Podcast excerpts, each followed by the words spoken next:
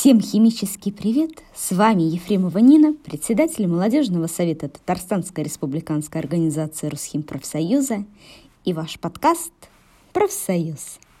Сегодня мы с вами поговорим о том, что такое коллективный договор, кто представляет интересы работодателей и работников, как формируется его содержание и структура, в каком порядке проводятся коллективные переговоры и как работает комиссия по его заключению – Итак, давайте с вами разберемся, что же такое коллективный договор.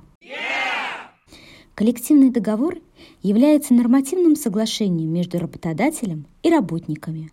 Особая значимость коллективного договора подтверждается тем, что он наряду с трудовым законодательством включен в официальный перечень источников трудового права.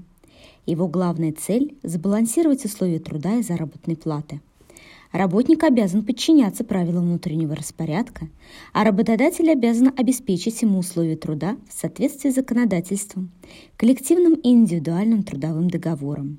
В организации может быть заключен только один, единый коллективный договор, независимо от количества представительных органов, профсоюзов и профсоюзных организаций, распространяющий свое действие на всех работников данного работодателя – Сторонами, заключающие коллективные договоры, выступают работники и работодатели в лице своих представителей.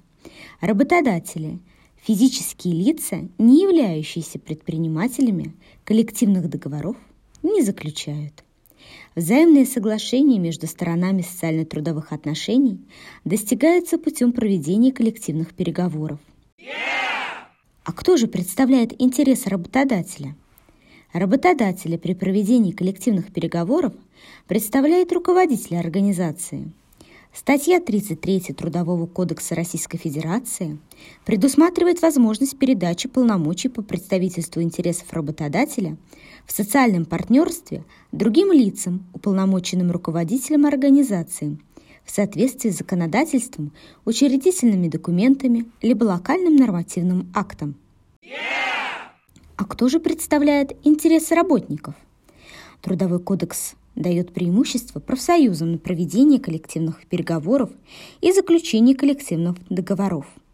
Если на предприятии действует одна первичная профсоюзная организация, и она объединяет более 50% численности работающих, она имеет право представлять интересы всех работников в коллективных переговорах без дополнительных процедур признания – при отсутствии в организации первичной профсоюзной организации интерес работников представляют иные представители в таком же порядке, избираемые работниками. Работодатель ведет коллективные переговоры и заключает коллективный договор с единственным представительным органом работников. А как формируется содержание и структура коллективного договора?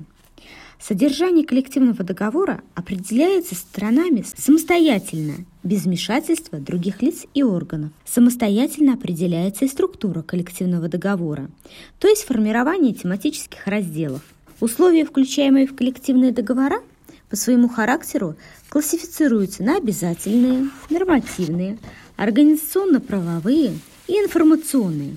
Давайте разберемся в них. Обязательственные условия предусматривают необходимость осуществления конкретных мер, направленных на совершенствование организации труда, улучшение охраны труда и другое. Они могут быть двухсторонними, в случае, когда их обеспечение возлагается на обе стороны коллективного договора, и односторонними, которые обеспечиваются проведением соответствующих мер одной из сторон, и нормативные условия. Это нормы трудовой, трудового права, регулирующие трудовые и иные тесно связанные с ними отношения работников данной организации.